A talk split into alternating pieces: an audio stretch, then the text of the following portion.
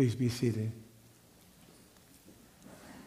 Grace and peace to you from God and from our Lord and Savior Jesus Christ. Lord, the Lord be with you.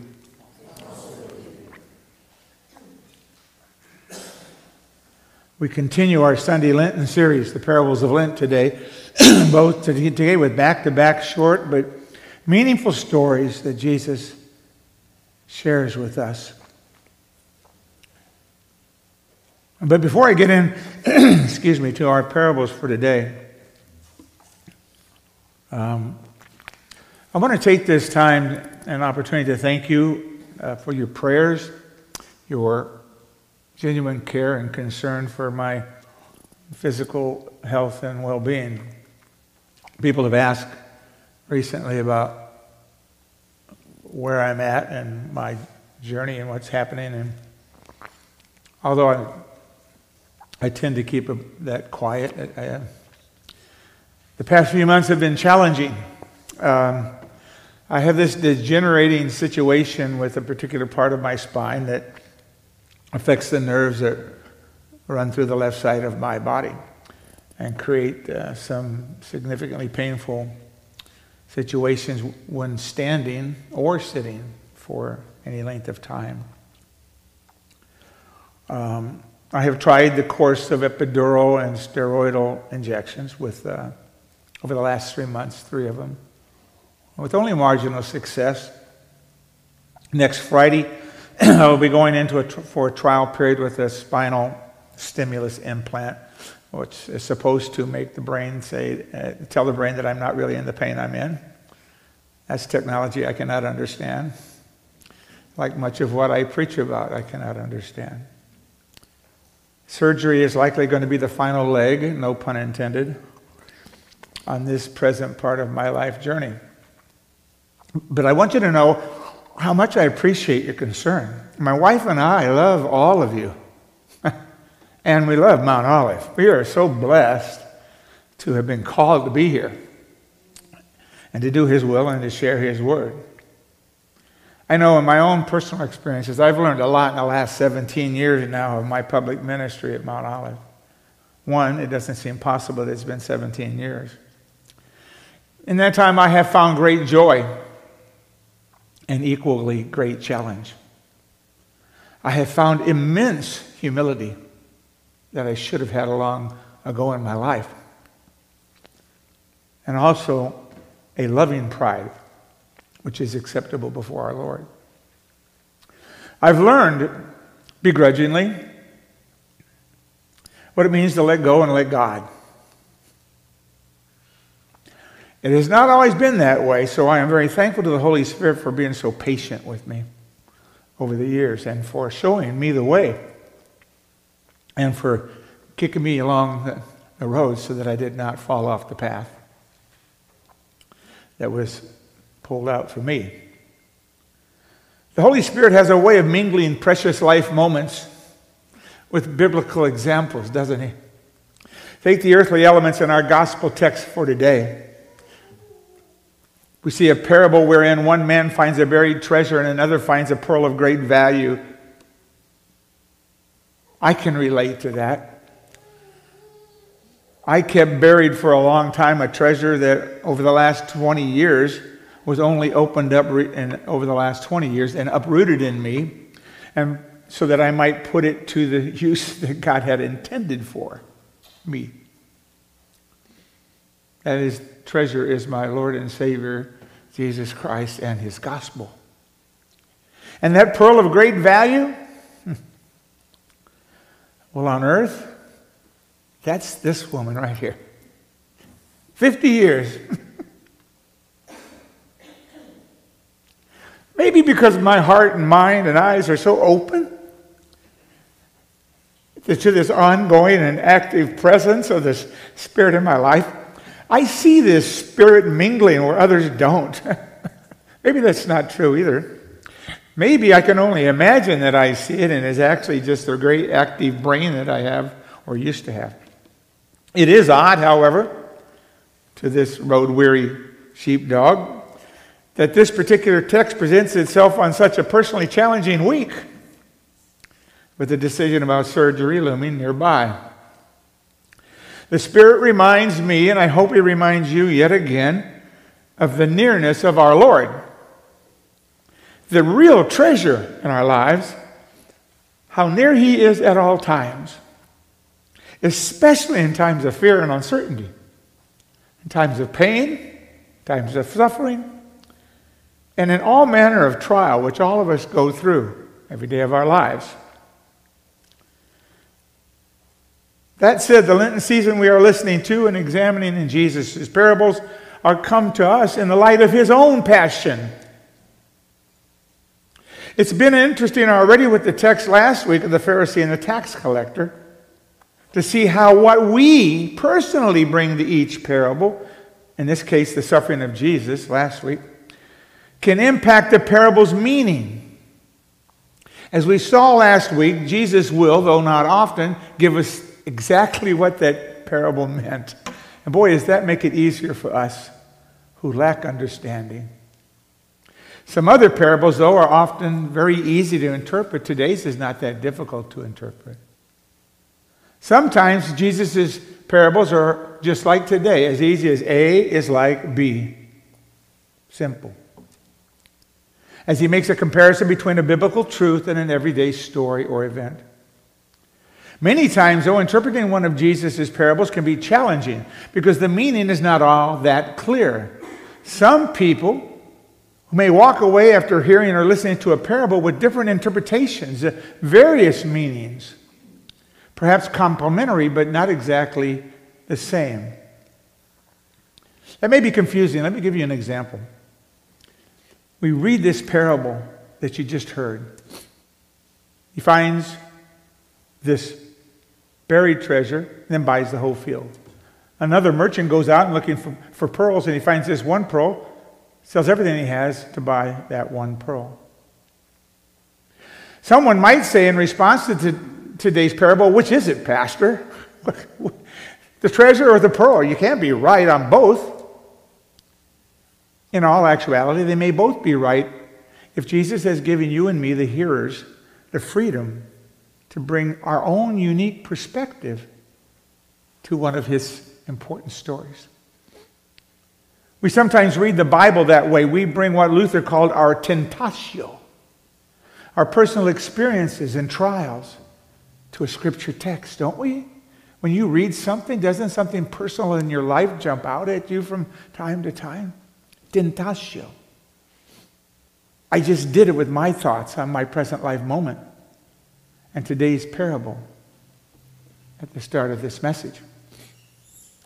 And God speaks to us in those trials. Pastors often hear that happening. Someone will thank them for a great sermon, which they said this or that, which the people were person was convinced had their heart and mind. You directed that at me, didn't you, Pastor? I look out at you, but I don't direct anything right at you. Specifically, it's not personal, friends. It's God's word. The pastor thanks, thinks to himself, I didn't, I don't, did I say anything like that? I wasn't directing it at any particular person. But the person listening hears it that way because they bring a particular perspective to the preaching. Others, though, may not have heard this or that or felt the message was being directed at them at all. So I have found this collective thing that I say all the time and I never change. I'll let the Holy Spirit know you liked it. Thank you. And that's all I say. Because I can't tell you why it hit you the way it did. Only you know that. The parables of the hidden treasure and the priceless pearl are like that example. Both have the same storyline. Something valuable is found, and the finder sells everything that he or she has and goes out and buys that and owns that which has been found. Over the centuries, those listening to these parables have come away with two meanings. Both meanings are confirmed in other passages of Scripture. Both meanings are as true as true can be. And if Jesus had any one of them, one truth in mind over the other, does he tell us? He leaves that for us to explore,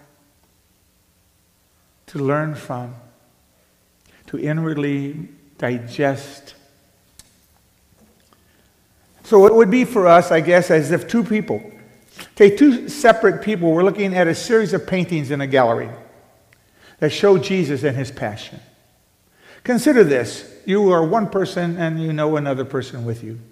You look in as Jesus in this painting is being arrested in Gethsemane. He's there. You see him being beaten. You see him being flogged. You both watch him being mocked and spat upon. The, then you go to another painting where Jesus is crowned with thorns and wearing a scarlet robe on his shoulders. Both people look at that gallery as he's led to the cross, and they know when he goes to that cross, he's going to lay down his life for them. And yet, when those same two people come to church next Sunday and they hear the story of the hidden treasure and the priceless pearl, a man finds a treasure hidden in the field. He sells all he has to buy the field and own the treasure. A merchant in search of a fine pearl finds one and sells all he has to own that pearl. When they hear that, these two people, these onlookers, walk away with a different message in their heart. Why?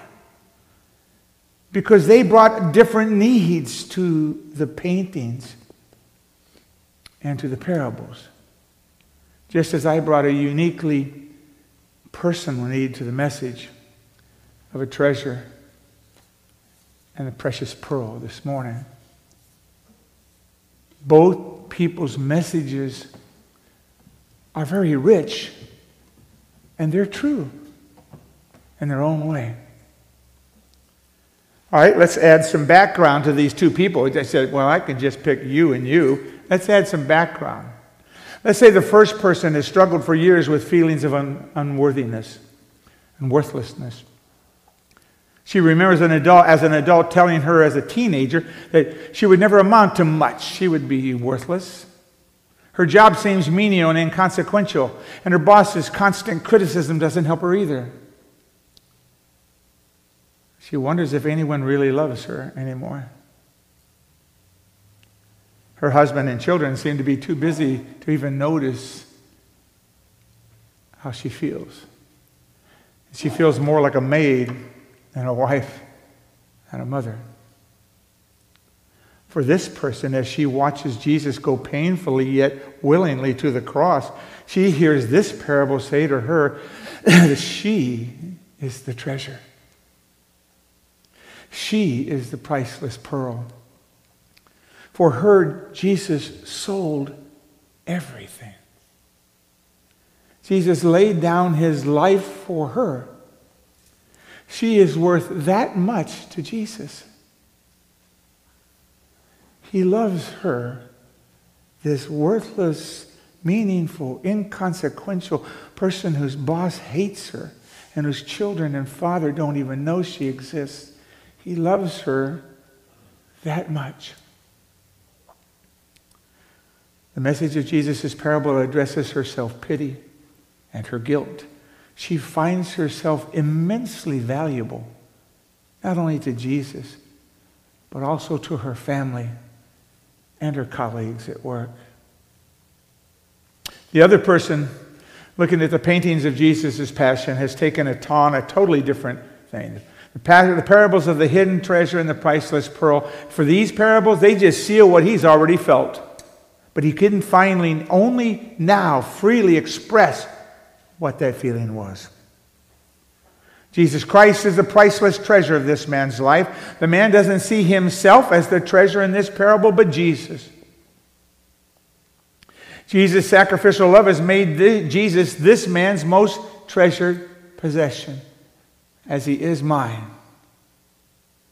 He looks into the paintings of Jesus' passion with his eyes in his heart, and he realizes that Jesus did all of that suffering and more. Even death, because of his sins and mine. And the man is overcome and overwhelmed.